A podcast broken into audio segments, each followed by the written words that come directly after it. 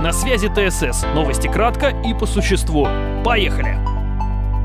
В Хабаровском крае приступили к возведению производственной площадки, на которой будет выпускаться многоцелевой самолет ЛМС-901, он же Байкал. Производство Байкалов должны запустить в 2025 году. И на первом же этапе будет ежегодно выпускаться порядка 20 самолетов. Самолет призван заменить в сфере малой авиации старый, но не бесполезный Ан-2, больше известный как кукурузник. Эх, уходит эпоха. Мировой лидер в производстве беспилотных летательных аппаратов китайская компания DJI представила свой первый курьер-беспилотник Flycard 30. Он способен перевозить до 30 килограммов полезного груза на дальность до 15 километров на скорости 70 километров в час. Аппарат управляется дистанционно, пилот может находиться в 20 километрах от самого дрона. Цена за машину будущего всего 42 тысячи долларов. Кто работает в доставке, налетай.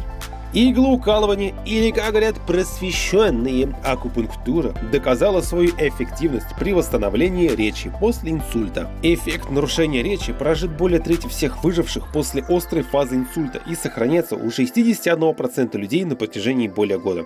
Исследования проводили ученые из первой клинической больницы Тяньцзинского университета традиционной китайской медицины, а также нетрадиционной, шаманской и какой-нибудь еще.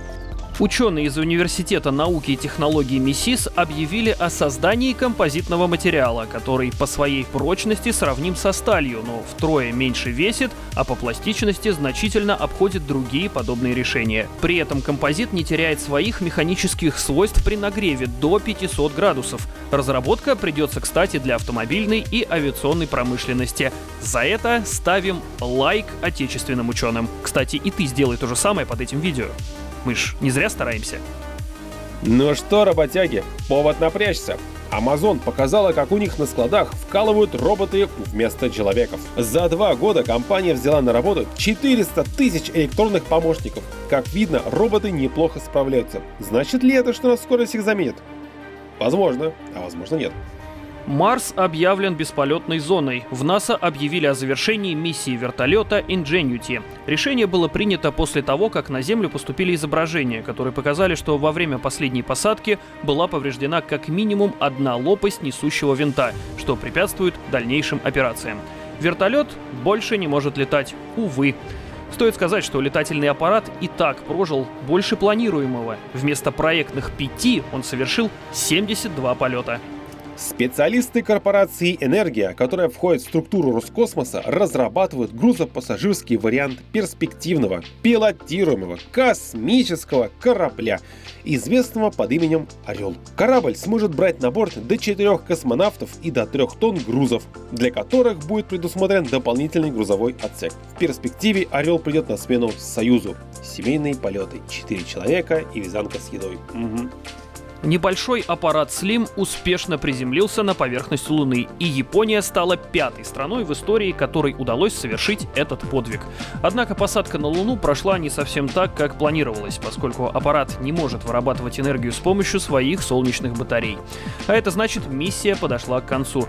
Но японцы не расстроены. Неудача — это часть пути, а как известно, путь настоящего самурая тернист и сложен. И вот еще одно необычное применение шлемов дополненной реальности. Для гарнитуры дополненной реальности Oculus Quest разработано приложение, которое окрашивает в зеленый цвет те участки пола, которые не подверглись очистке и исключают небрежную уборку. Такой подход превращает уборку в настоящую мини-игру. Плохие новости для ленивых. Откосить от уборки станет сложнее. Испанская компания Bell Bell ведет работу над гибридным электрическим мотоциклом, повторяющим образ оригинала из культовой манги Акира.